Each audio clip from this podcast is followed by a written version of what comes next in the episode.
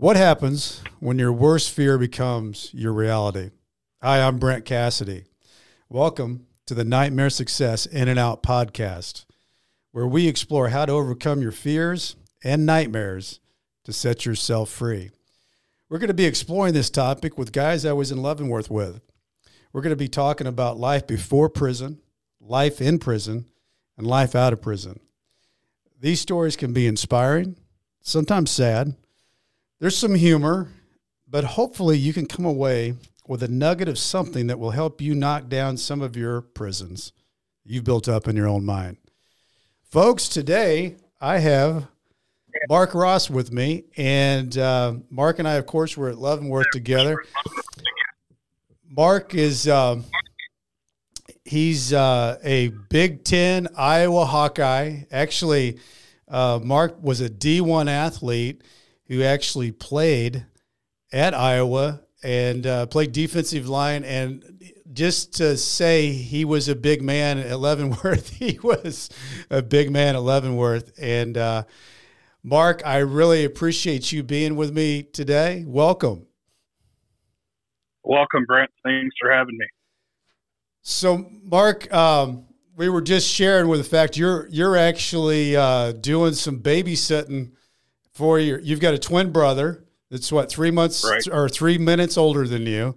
And and i've yep, seen correct. the i've seen the pictures. You guys are definitely twins. Um, so take me into your world mark. So you you ended up getting uh, charged in what year? Uh 2010 2010 and the charge was um, money laundering and computer fraud. Okay. So I want to go back into this because you obviously lived a life of an athlete. You were disciplined. You know, you just don't become a D1 athlete. Tell me what your life was like in Iowa. Uh, I know you were a small town, but give give us some flavor for what it was growing up in your small town, being an athlete, and what what was going on back in your day? Um, you know, like to explain, um, you know, you played every sport of what was in season, um, and fortunately, I grew. My family grew up kitty corner from the uh, old the old school that was in Doon. So the ballpark was there and a big field that we played football on. And then, of course, it had a basketball court. So we were always over at the school um, from sun up to sundown during the summer, playing pickup baseball. Um, during the fall into the winter, didn't matter what how cold it was, we were always there playing football. Yeah. Um, with all our buddies and and I probably grew up oh, with you know, with my twin brother, but we probably had a core group of buddies that aged that was two years younger to two years older that we'd always get together.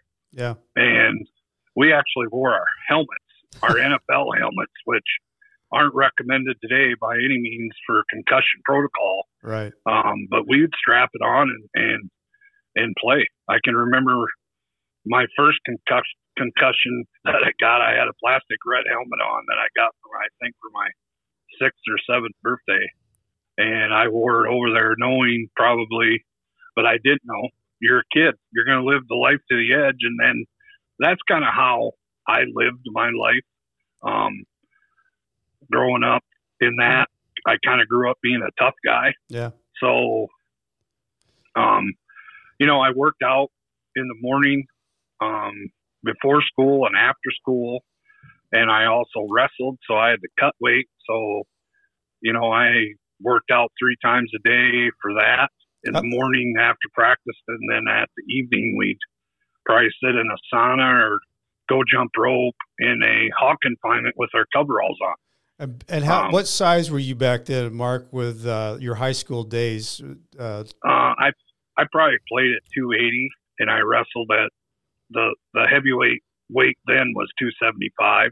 And you're um, about six so four, six five. Cut, right, yeah. right. So I had you know, that, you know, aspects of working out. And then in the spring, we had track and field. I was not in track. Um, my twin brother was through the shot, and the disc, and I just worked out, um, lifted and played pickup basketball, and then started throwing early spring because I played baseball and I pitched and played first base. So, um, you know, we did that, and and seeing the weight rooms at high schools today compared to what we had was like an overgrown utility closet. Right. We had a hip sled, three benches, and two squat racks. That was it.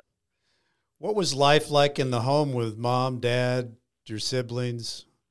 Um, so my dad worked for Lyon County, which is the county in Doon, Iowa, the county seats in Rock Rapids, of course. He ran a maintainer and worked heavy equipment all of his life with my grandfather.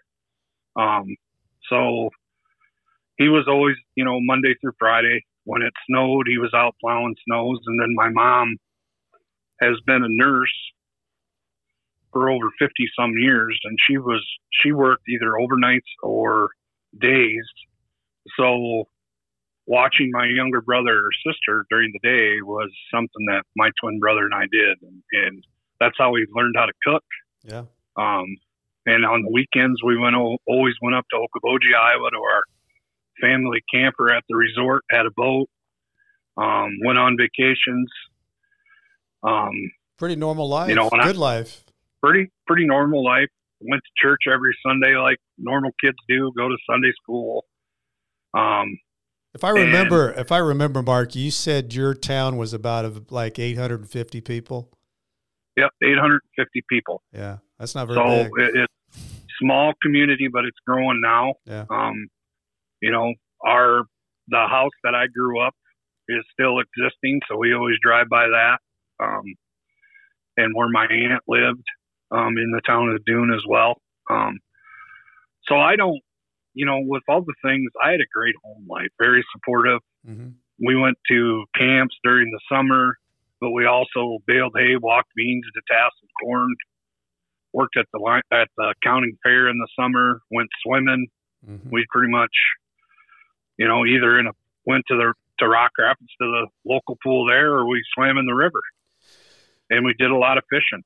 So life was good. No, life sounds good. So you you graduate from high school. Uh, you've got your eye on wanting to play football. Walk me through how Right. that all happened for you.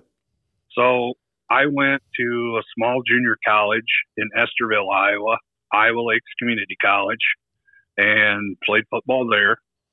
And then um, from there, um, got a preferred walk on at the University of Iowa, and and had a very eye opening experience. Um, coming from a small town, and even the junior college I went to wasn't very big. I mean, there was parties and this and that. Um, but you don't see your, you know, African American people, whatever. So going to Iowa into Iowa City was kind of an eye opening experience, not only with the university, but the university hospitals there. It's it's just huge. It's big. Yeah, I I, mean- I, can only imagine coming from a place of 850 people in Iowa. I'm sure that Yeah. that was a very protected society of of Yeah. not seeing the world. I uh, so you get onto the campus of Iowa. I mean, I played high school, you know, sports, and I always I would have loved to have been a D1 athlete, but I can't imagine, you know, being the age you are in that environment. This is a you know new new experience for you because it's a whole new world. Um, and walk me through what it feels like to be a D1 athlete at Iowa and being able to run on the field to a packed stadium. It it the memory will never go away. And like I talked earlier with you, even today when I go to Kinnick Stadium, I still get goosebumps watching the swarm come out to the song Back in Black by ACDC. I mean, the whole crowd erupts. Um, it, it's, it's just unbelievable. You know, I mean, we can remember movies like Rudy when he walked, when he ran through Mm-hmm. came out the tunnel at Notre Dame, and and I've never been to South Bend, so that is a bucket list thing. But coming out of Kinnick or coming out, running out onto the horseshoe in Columbus, Ohio at Ohio State or um, being at Happy Valley at Penn State. Yeah. I mean, it's There's just some great just- stadium experiences, and to be an athlete in a football, Yeah. I, I just yeah, it's just got to be exhilarating. yeah, it's it absolutely electrifying. Your adrenaline is beyond. I mean, you're ready to run through a wall. I mean, it's it's it's awesome. Did it's you, uh, experience that Did, Mark, did you do you still keep in touch with the guys that were on your team, or how how does that work when you're on D one? Yeah, um, I, I do. Um, so the weekend of the Penn State Iowa game, my brother and I and my nephew went, and we visited, met up with some buddies that I played with, and then we could have came back the following week when they played Purdue for homecoming, but we didn't. But we all usually try to get together, you know, once a year. You know, whoever can make it. Um, now on the other hand, at my high school, we just had our 30th football reunion because we were we were runner ups in state. We didn't win. We made it to the championship, but we got beat. But okay. a lot of those guys live locally. Um, a couple buddies of mine have got inducted into our high school Hall of Fame, so I've been back for that. Um, but I only live 30 miles from from Rock Rapids, so I go back a lot yeah, um, to my home roots. Um, we actually went and watched them play this past Friday night in the playoffs. They got beat, so you know so you're still plugged in there. our. What's that? I said you're still plugged into the whole the whole high Oh, yeah. school environment, and Oh yeah, I. It, I mean, and I'm. I don't know if you knew a whole lot when I, we were in Leavenworth together, but I basically sports and watching stuff on TV, being connected that way, kind of helped my time go by. sure, Um, you know, it it, it, it helps. yeah. Um, well, I don't think there's any doubt. Football Saturdays and Sundays at Leavenworth No. was something you plugged into because it felt Right. like you could get it. It was an escape, really. Yeah. Let your mind and if, escape. if right, and if the Chiefs are playing, you could hear a pin, a pin drop in the cafeteria. Nobody talk That's true. Well, okay, so and, let's. until they go ahead. I was just gonna say let's let's walk through some. Um, you you you get college. Uh, you you play Iowa. You you you get to walk around like a rock star. Basically, you graduate. Then tell me a little bit about your business life. Where did you go into? um, I at that time um, worked in you know finance stuff. Um, did some credit card stuff at Citibank, First Premier Bank card, and then um, did some stuff with Billion Automotive um, in their finance department, and just kind of got bored with those three jobs, kind of, and then I went into the banking industry and did that and stayed there through oh quite a while um, like 20 years i suppose. Um, did that and then was approached by a few friends of mine that were into some illegal things and wanted me to help them hide their money. And they were going to pay me X amount of dollars, and I was still um, out drinking and partying, using drugs myself. So I knew, you know, that would be an opportunity, and nobody ever wants to turn down money. Mm-hmm. So that's what I did. I started helping them, and then I actually started dealing myself. Um, and oh, I think about the end of 2009, and, and this is bizarre how this goes down. Um, I was using banks in different three states, so that made it federal because I was in South Dakota. I was using a bank in Iowa, Nebraska, and Minnesota. Mm-hmm. So anytime you go across state lines, it's federal because you're breaking the FDIC code of banking, whatever. Mm-hmm. So 2009. I think it was in spring of that. Matt Miller, the FBI agent, calls my mom. Now, I don't know if that's a thing that they know that you'll return a phone call if your mom's calling that she wants, and she tells me that this FBI guy called. And I don't know when he's going to show up, but he wants to talk to you. So I knew then and there I was done. Done. And I didn't hide it. And it took about two months. And he shows up at the door. And my brother answers the door. Who looks like and, you. Yeah. And he's got a picture. Mm-hmm. So my brother lets him in. And he's like, Well, I don't, you have any other identification, this and that, whatever.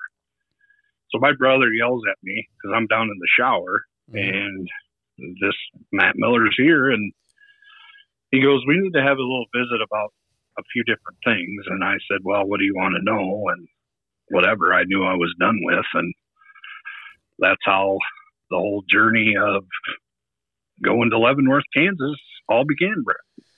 So walk me back a little bit, Mark. You, the guys that came to you, were they friends of yours? Uh, did you feel obligated to get in, in, bed with them and help them out? How- well, the the money aspects of it, I knew of them through friends.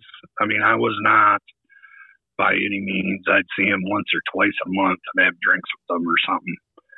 Um, and I knew what they were doing.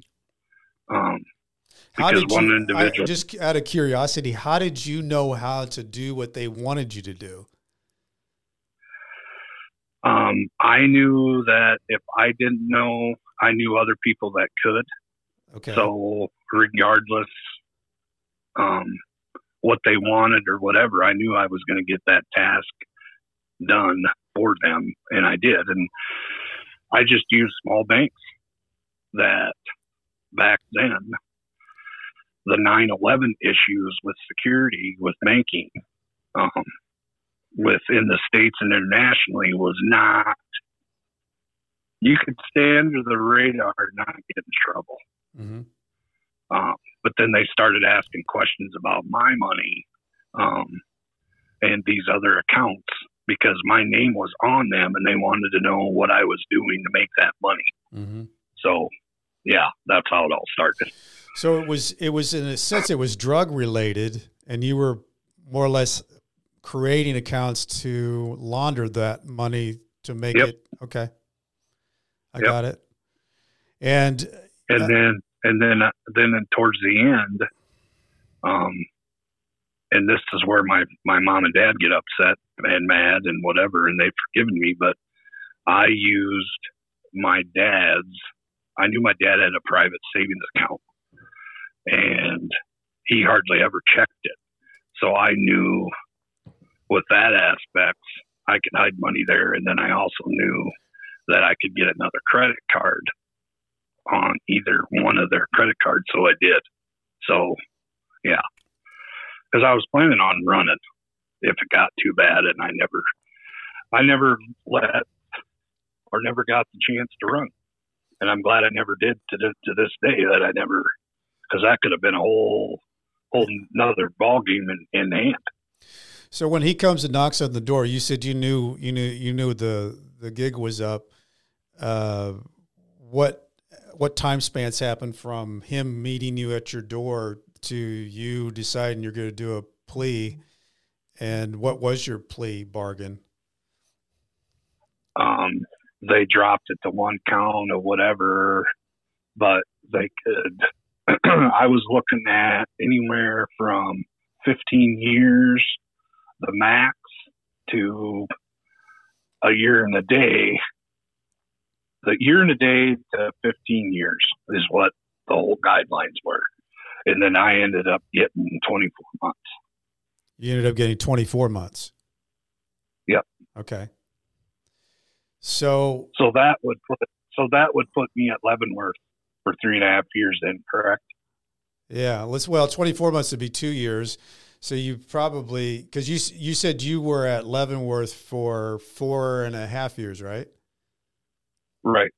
right. So however however many months Well, that is. Right, right. Well, we'll we'll we'll just go with that. I'm not a brainiac. But, yeah. well, I'm I'm certainly not any good at math. The only reason I know the four and a half years is because I asked you before we got on. Uh, right. I know you did. Uh, I know so I did. so Mark, um, you you plead and you said that there was some issues with your parents. How what what happened? What were the situa- uh, How did you work that out, or did you work that out, or did it work itself out as you were going through your It, Leavenworth it, process? it worked its it worked its way it worked its way out, but at first, you know, they thought my mom and dad were in cahoots with me and blah blah blah, and I told them no, and I said, do the investigation. Uh, these people, let alone, don't have a speeding ticket to their name. Mhm. whatever, I manipulated them and them them not even knowing. So, Right. you know, whatever. So, but they were they were pissed because you know they trusted me with their life and you know they my mom knew in the back of my back of her mind you know that it was drugs and alcohol or mainly drugs involved and she knew I was using. So yeah. I mean after she knew that and being away everything kind of worked its way out when I came home when I came home because my dad and my twin brother picked me up from the bus depot and the following weekend my mom came up to visit. So you know I, I made an amends with them um, and before my dad passed away four years ago him and I I talked to my dad and he forgave me so That's great. you know I feel good about you know I have no regrets and I don't feel guilty Well, I mean, and I'm I sure. do, but I don't Well, I'm sure Mark too. I mean, you you provided them a lot of pride and and uh, through, Right. through their life and what you did and and uh, you know mistakes. You know mistakes happen. It's, it's you know I always say is, you know the mistake happens and it's what do you do with that? You know you got to use it to try to Right. make sure that you can get on the right track to to get it right. right Um, right exactly so when you when you finally pled and they told you you had uh, your sentence, uh, do, did you voluntarily surrender? I did. Um, so I went to my initial hearing and he gave me a PR bond. And then it was like nine months after because um, I was trying to stay out as long as I could and I knew I needed um, one of my shoulders replaced because I was doctoring at that time. Mm-hmm. So I had my shoulder replaced to give me more time, which gave me probably a year, year and a half more. So, and I got documentation to to do all that, but um, I The think the, I think the wait I think the waiting's tough though. I mean I can't I mean I I waited uh, oh, it is November to January for I middle of November the middle of January and that seemed like um, a strange strange time knowing that you're getting your next Yeah. step is the one you don't want to take. So I can't imagine doing that for 9 Right. months. How did you how did you prepare? well, basically medicated with using a lot of drugs and drinking a lot. hmm um, and and just trying not to think about it. Um, but there there was a weekend that I could have got in trouble, and I ran away because the cops were coming, which I could have been. I could have lost my PR bond because you're not supposed to be in a bar when you're out on pretrial. Right. So, because I actually had a federal probation officer that I had to meet with when I was on pretrial um, to let him know this and that and the other.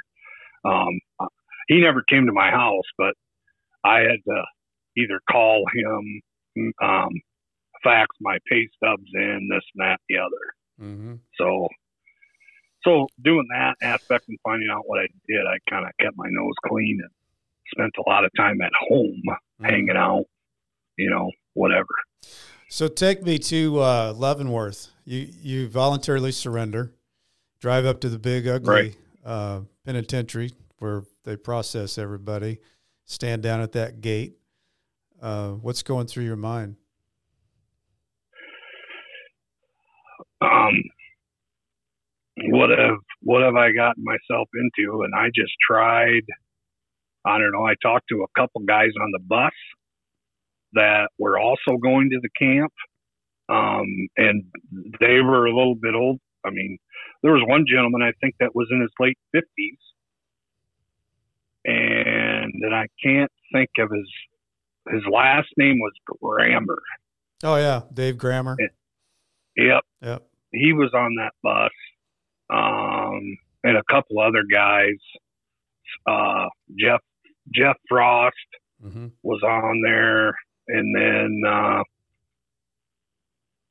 oh, I can't remember. But anyway, um, because I was in the hole, I was monkmates with Grammer Mm-hmm. in the hole before we were taken down to the camp um, the next day because I was at Leavenworth and you were a part of it, I think. They had cots. So I slept on a cot up in B2 for like a month. Yeah, it's because it was overcrowded. Yep, just a little bit. What? Uh, But when, you, got- when, you were I pro- go ahead, Mark.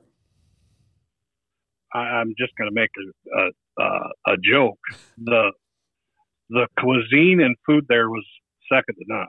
I mean, you know, I'm I'm glad I went there because I think the food made me healthier. That's a joke, and you know that. But yeah, Yeah, well, I was I was working at the food warehouse. I got to see all that food, and a lot of it was expired. Yeah. So there, oh yeah, there, there was um, there was reasons why it didn't taste good. So, uh, so you were there with getting and and you stayed a night in the hole. Why did they keep you for a night in the hole when when you arrived? Because they were overcrowded. because because they were waiting. We were there were people in our cots, and they were getting out the next day, or I don't know the whole story, but this was August. Yeah. So it was it was nice and cool in Leavenworth, Kansas in August. Mm-hmm. Be, being very sarcastic because in August in, in Leavenworth we also didn't have air conditioning, so you got to No. feel, you got No. to feel the weather in and out. Yeah. Yeah, and me being a husky gentleman, um, Brent, um, I tend to sweat. Mhm. Well, when you're laying in your cot sweating profusely, it's not a good issue. So, your first day, your first experience, what what's what's going through your mind? How are you getting set up? Are you running into people? Uh, are you asking questions? Uh, you haven't been here before, so what's what's the uh, what's Mark Ross doing? Um, there were a few guys up in B2 that kind of helped me out with different things. You know, you, of course, I went to the chapel that evening to get my toiletries um, because I really wanted to shower. And I had a, another gentleman give me a pair of tennis shoes because those boots just aren't going to work. That's a common theme. And I got a pair, yeah. The- and and the other thing, Mark, I wanted to go back and and just so for the listeners, there is something unique, and I don't know if it happens at all the prisons, but when you're a new prisoner, uh, you don't have toiletries. They don't give you toiletries. Uh, you you don't have any, and what they do is the prisoners basically pool together toiletries.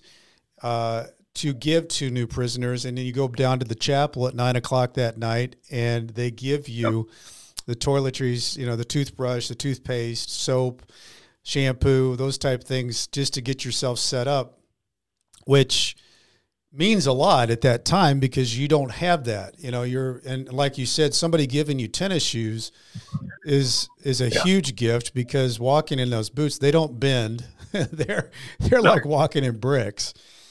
You can't really tell from the outside how bad they are. You know, the, I've seen pictures. No. You know, they're like, "Well, I don't think those boots look that bad." Well, they don't look that bad from a picture, but No. man, are they bad? Yeah, they they look fabulous in a locker, and that's where they need to stay. exactly. So, uh, Mark, how do you get? How, what's your your environment in this unfamiliar world, do you have a strategy of how you're going to take on this new world? What what's what's going on in your head about what are you going to do? You you've lived a different life, and you've been a D1 athlete. You've been a rock star, and you've had a, a you know you've made money out there in the world, and now you're in a cot with probably not even a locker. You've got a box and you've just been given some toiletries. What? How are you handling things, and what are you doing? Um, basically, um, I read a lot of books. I walked outside because they don't let you go look for a job until, or you can go look for a job, but they don't give you a job until after orientation. Right. So I sat around and drank a lot of coffee in the morning, and after the second day, made sure that I hid from Swanson because if he seen you doing nothing, he was putting you to work. Right. So, and and everybody told me to be well aware of Mr. Swanson. And and so that eh, there's two there were two counselors in this world that we lived in there was Swanson, who was the terrible bad cop who was just demented. And then there was Goodwin, yep. who was the good cop, who really was trying to do the right thing by the inmates and really didn't treat you like an inmate. And that was an unusual thing in the in the prison world. Because I was fortunate to finish up when he came on after the retired guy. Swanson switched me over to Goodwin, which was a good thing. It's a good thing. I had Goodwin also. Yes. And he always yes. told me, Brent, remember, I am your counselor, not Swanson. Yeah. So you did yeah. end up you did end up Mark getting a, a, job because I remember I was working at the food warehouse and you'd run up there. We'd touch base when you were on the mower. Uh, yep. But I do. You did something that is probably going to live in infamy for Leavenworth, and it's probably the story still being told to other new inmates.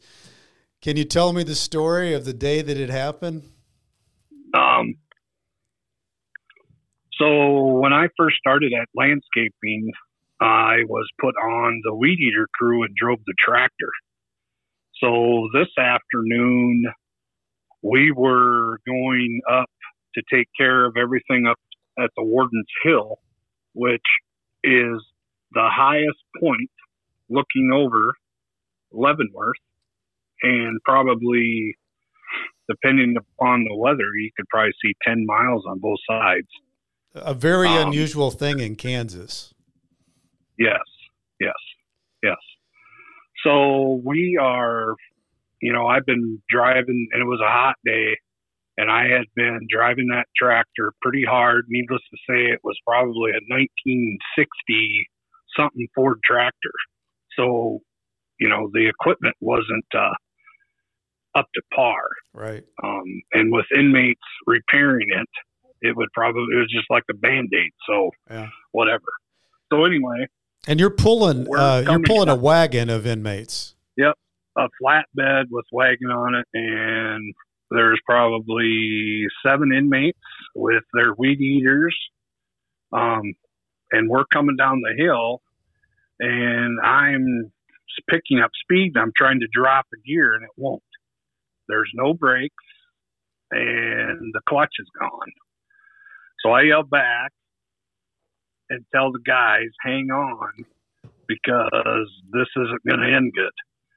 So I'm proceeding down the hill and there's a cables with wooden pillars that this cable goes through and I in thinking fast that I need to hit that cable somehow to slow me down enough and hang on. And I was turning and I rolled the tractor to its side, and the guys in the back went flying, and the the flatbed rolled over as well. Which you were lucky you didn't get killed with the tractor rolling right off right on a so speed. I right I pin, pinned to my leg um, somehow up in the housing area where the brake and the clutch were. And I gashed my forehead fractured my skull and bruised some ribs. Um, and yeah, so, I uh, all when this... I woke when I woke when I woke up, I just made sure that I could see and I could move, you know, some things, whatever. But I knew my head hurt, so I knew I was alive. So it was definitely the talk of the prison that this had happened. And walk oh, yeah. me walk me through what happened after this. So I, you know, obviously took an ambulance ride and didn't even stay overnight.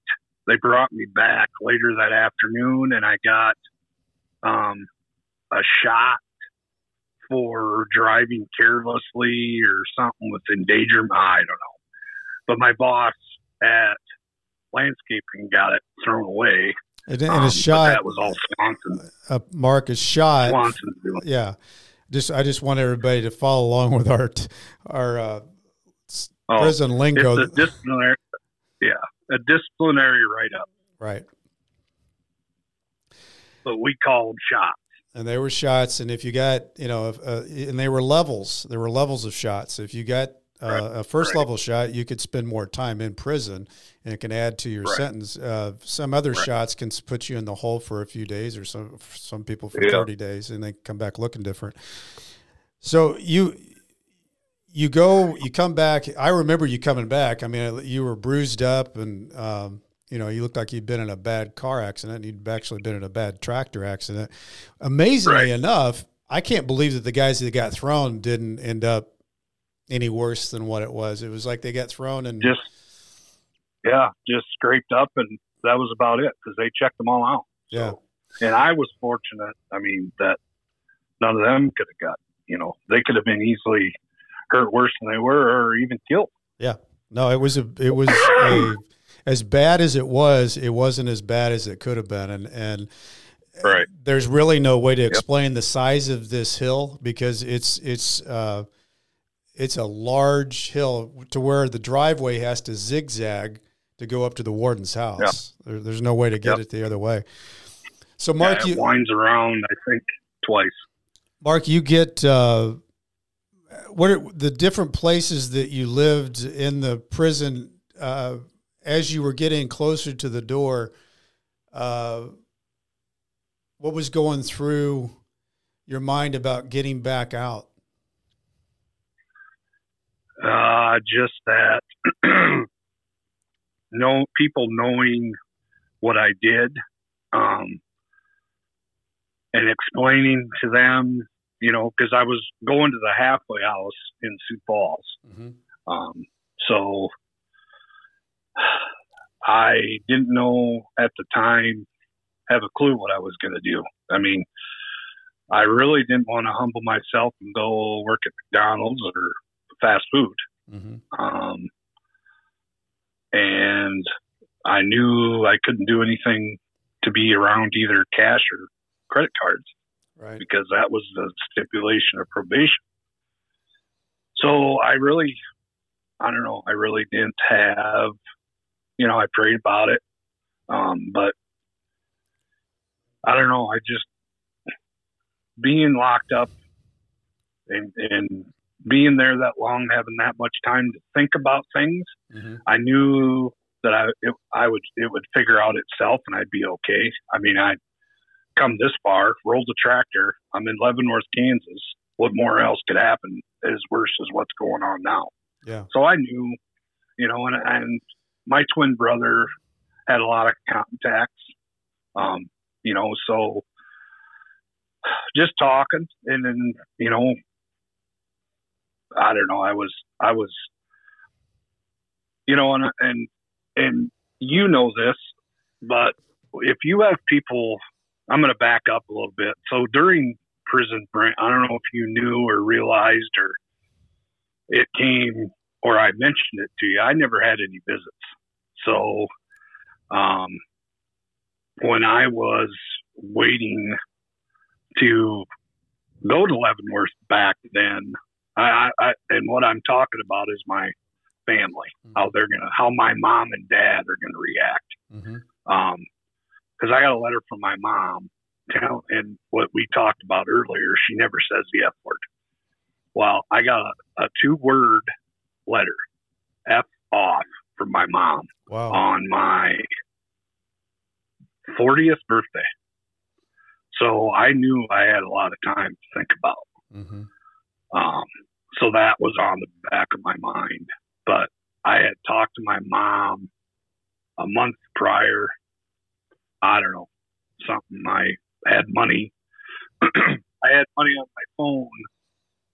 So I called her or called them or I don't know when it was, but I talked to her and, you know, she told me she loved me and so did my dad. And I knew that I was going to not only have work ahead of me on probation, but also trying to heal hmm with my family.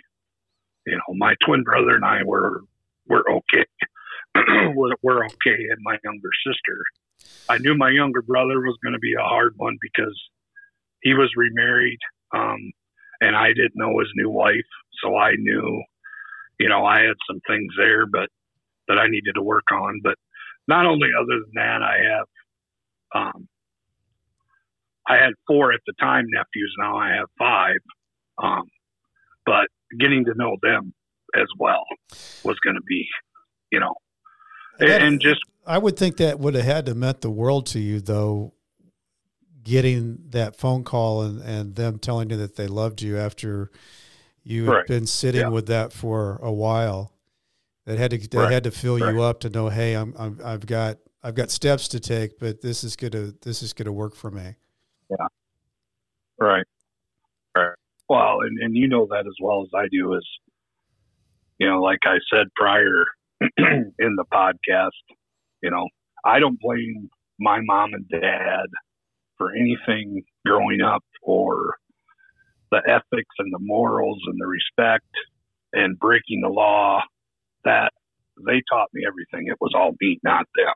I Mhm. mean, I listen to some speakers once in a while and, and preferably some Alcoholics Anonymous. They'll blame their mom and dad. And that's, to me, that's the biggest turnoff because you and I know they didn't force you to do anything. You made the choice. there's a choice. So, right?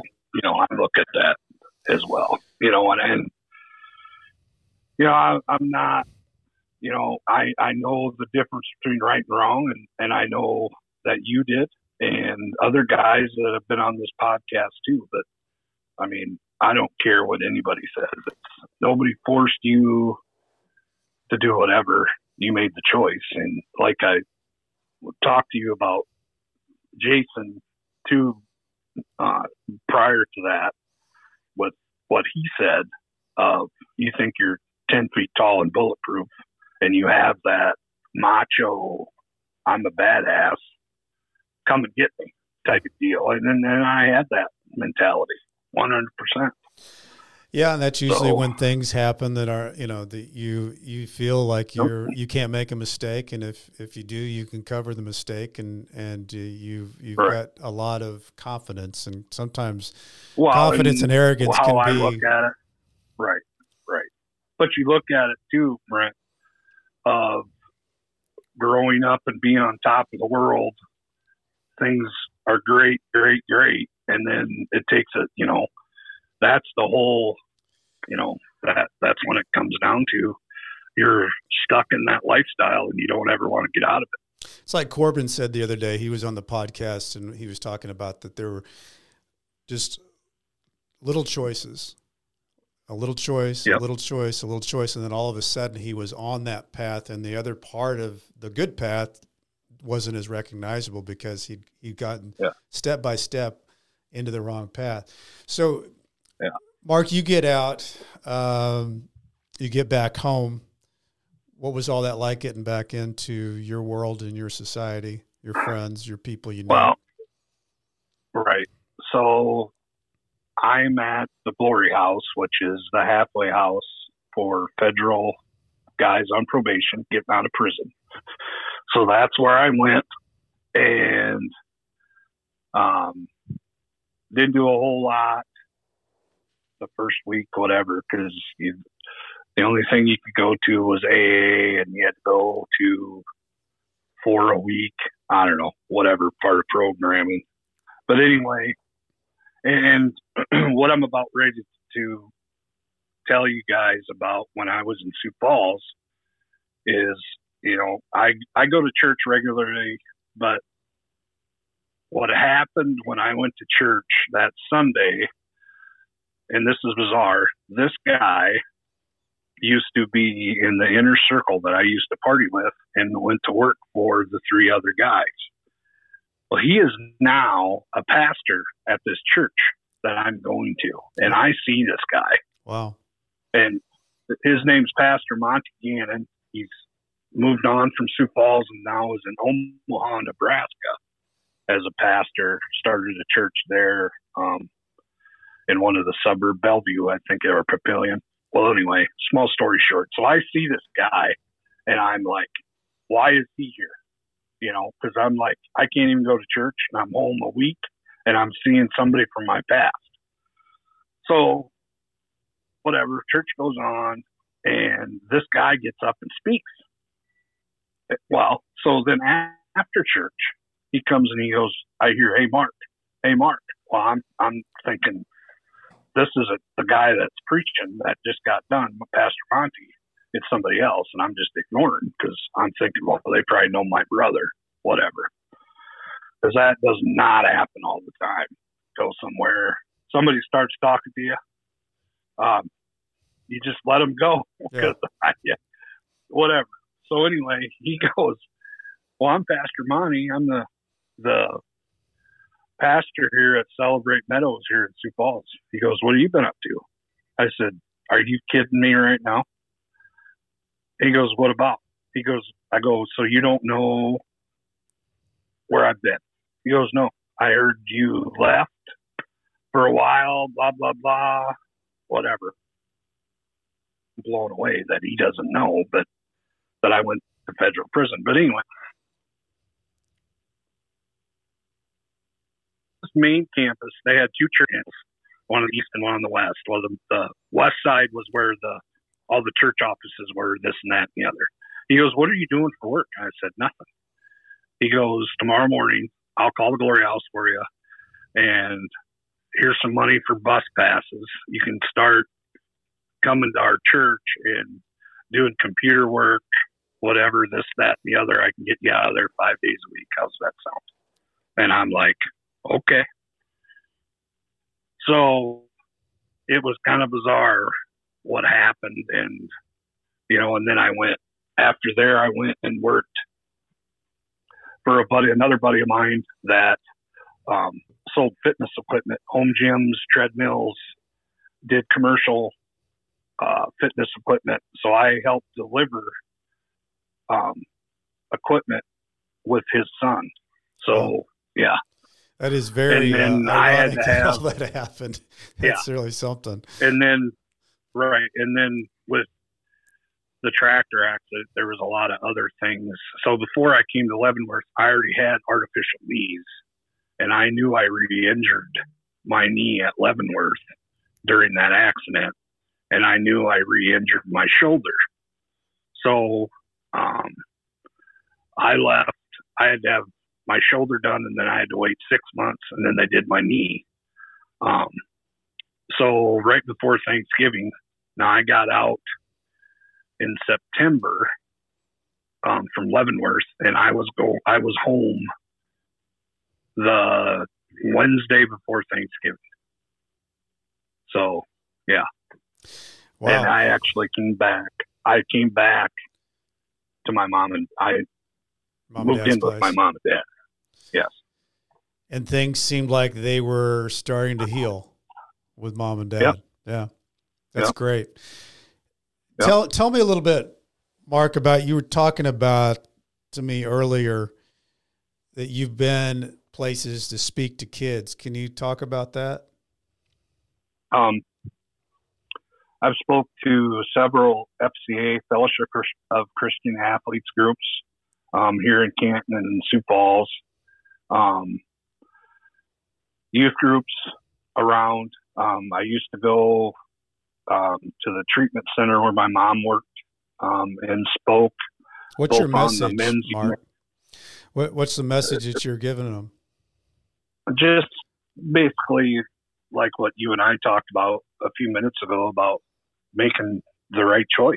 Mm-hmm. Of, I mean, you have nobody to blame but yourself because you decided to go down down that path and you could have should have took a right you took a left mm-hmm. you know and and when i talk to youth it it's about just taking life for granted mm-hmm. um and and i said what you hear from other athletes that are playing professionally other than myself may it be male or female or you know there we all make mistakes mm-hmm. you know and i i try to tell them that I didn't never use any illegal drugs as in steroids or anything like that.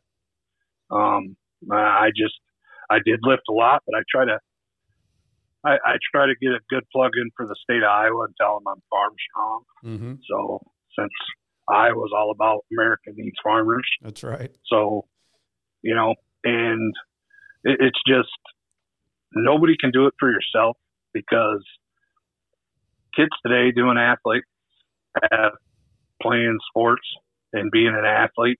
It's 110%. And I, and, and I'll back up. I still umpire girls softball over in Iowa with my twin brother. Um, and if you would come to a game, any one of you listening or you, Brent, you would be amazed of what the shit we hear. Mm-hmm. I mean, it's bad. I've never tossed anybody. My twin brother has a couple times. He actually threw threw a fan out, and it come to turn out it was the head coach's husband of the team that they were umpiring. Yeah. Well, so, um, Mark, you know, but what's what? I, I was wanting to know, you know, like when you go and talk to those kids, and you know, you you lived that life of an athlete that uh, you know you got to play that the, the sport that you wanted to play at the place you wanted to play it. And I think that message would mean a lot coming from somebody like you. Does it fill you up? Does it make you feel like you're making a difference when you go and do that? You know. I do believe that I, you know, somewhat make a difference. Um,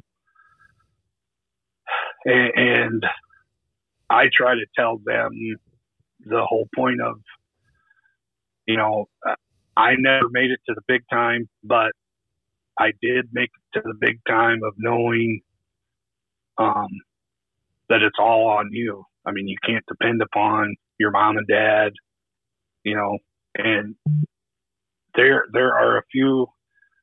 I mean, it's t- uh, there is a lot of kids out there today that don't have and don't want to put in the dedication because they'd rather be on their phone or, you know, I mean, my nephew, my twin brother's son, is he's always on Snapchat or, you know, and what's bizarre, he's friends with all these, his buddies and, and guys and girls. They don't even have their phone numbers. They communicate on Snapchat. Mm-hmm. So, you know, different world it is a different world. So, you know, I know that, you know, I coached for a, a for a few years with a buddy of mine, and even the coaches that I had, the coaches now are way different because you can't be old school and just rip them. Mm-hmm. I mean, you you can't yell. Yeah. You can't. I mean, yeah. the only disciplinary that they can still do is make them run. Yeah. So but you know, and and it, and it all comes down to you know hanging out with the right people. And I try to tell I'm not try to tell them when I'm talking that you know my story might be similar to people that you've listened to, but I'm I'm hoping that you'll get one key thing out of me visiting with you guys. Um, and then what I also like to do with them is break it down into small groups mm-hmm. so then they can know you know this one this this one gentleman was freaked out because he asked me all about leavenworth kansas mm-hmm. but he didn't realize that i was in a camp and not in mm-hmm. um, because he said his he was on they he his family went to Worlds of Fun or something in Kansas City, and they drove by the prisons Mm-hmm.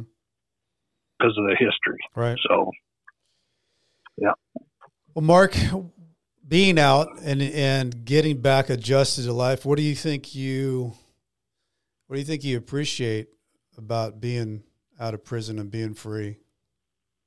well, uh, the and I don't know if you do, but there are times that during the week that and, it was bad when I was out and you asked me to reflect on this question and and you said you did as well of being somewhere at four and ten.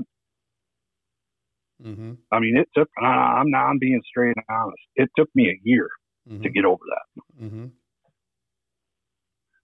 Yeah. So it, it's real. And yeah, I you know when you asked me if I had any trauma or you know PSD or whatever, I I did it first because there were a few times, and I don't know if you were ever a part of that or ever had to go to the cafeteria and make lunches for the prison oh, yeah. up top. Did you ever? The bag nasties. Okay, wow. Yeah. Yeah. Well, I'll never forget going up there in the food trucks. I rode along. I don't know who it was, well, who all went, but we walked inside and there was still blood splattered all over yet from the stabbings or whatever. Well, that what what happened? Just to explain that real quick. When when the uh, when there was something bad that happened up top, Yeah. uh, we would they would all be locked down, and so the Yep. people in the camp had to make these bag. They had to make these uh, lunch and put them in these bags, and then those were delivered up to the top, and um, it was nasty, but it Yeah. was. th- That's what they were eating, and that's what they got for their lockdown. Yeah. Yeah. And if you were lucky enough, one of your buddies took a loaf of bread and walked out of the cafeteria with it and made peanut butter sandwiches for a stamp and at night, right? Brent? Exactly. Everybody, a stamp could get you a sandwich. Yeah. You can postage stamps will get you anything Yep. in prison. If you got enough stamps. Yep. So, Yeah. Mark, wrapping up here, what do you have anything you'd like? Well, first of all, is there anything I didn't ask you that you want to part with the the listeners here uh, about whatever you think as Mark Ross? Um, I, you know, the the whole stigma of people that go to prison. You know, people think you did something far worse, whatever, this and that and the other, and and the truth be told, and I don't know how you feel about this, but there is probably about ten guys including yourself, Brent, and Jimmy Stroby, um, and a few other guys, um, Troy Poston, Mm-hmm. Bradford. Um, I communicate with them on Messenger, Mm-hmm. and I talk to Stroby occasionally on the phone, and have gone down to Kansas City um, and hung out with them. Not every person in prison's a bad guy. We're all pretty decent dudes trying to do our time, and and I'm a pretty easygoing guy until somebody really does something. But I'm a talkative, open guy. So there are a lot of good people that were at Leavenworth that I can honestly say I'd still call friends today. And we're not all that bad of people. We just made bad choices. I, I second that and agree with that. And uh, you know the the stigma, you know, you get the tattoo basically on your forehead that you're an, an ex felon or an ex inmate, and Yeah. the you have to live through that, step through that, and especially as- when you Right. come home, you have to uh, know that that's going to make it's a it's harder uh, because Right. getting a job or trying to find your way. Um, Right. that that ex felon thing has you know you, it's hard to get wash it off your skin but uh, I do I do think that there are a lot of decent guys that um, you know end up on the wrong path but you know and that's one thing I like about being able to have these stories to share on the podcast is, is that more of it is, and I, you know, the reason why it's called nightmare success is you, you, to get to where you want to go, you have to cross through a lot and your nightmares and your fears to get where you want to be. And I feel like, you know, Mark, you're in a good place. You know, you've, you've, you've, you've hit things head on, walked through it. You know, you, you, you knew you needed to heal things with your parents. Uh, you walked right back into the place where you grew up you're giving back, you're talking to people, you're talking to youth, and you're using it. And I think, you know, out of anything that we can take from our experiences, if we can actually take it and use it, uh, and, and, it could benefit anybody, that, that makes us feel good. Yep, I agree. Mark, thank you so much for being on the podcast. I, I appreciate having you as a guest. Thanks for taking the time complete honor, Brent, and and it, it's great to see that you're doing as well as you are, and doing this podcast is I think is absolutely phenomenal that we can get our stories out there as well, thank you. I appreciate that, Mark. And and for all of you who listen, I so appreciate the likes and the follows, subscription. Uh, so Everybody, Nightmare Success, in and out. Thanks for being here today.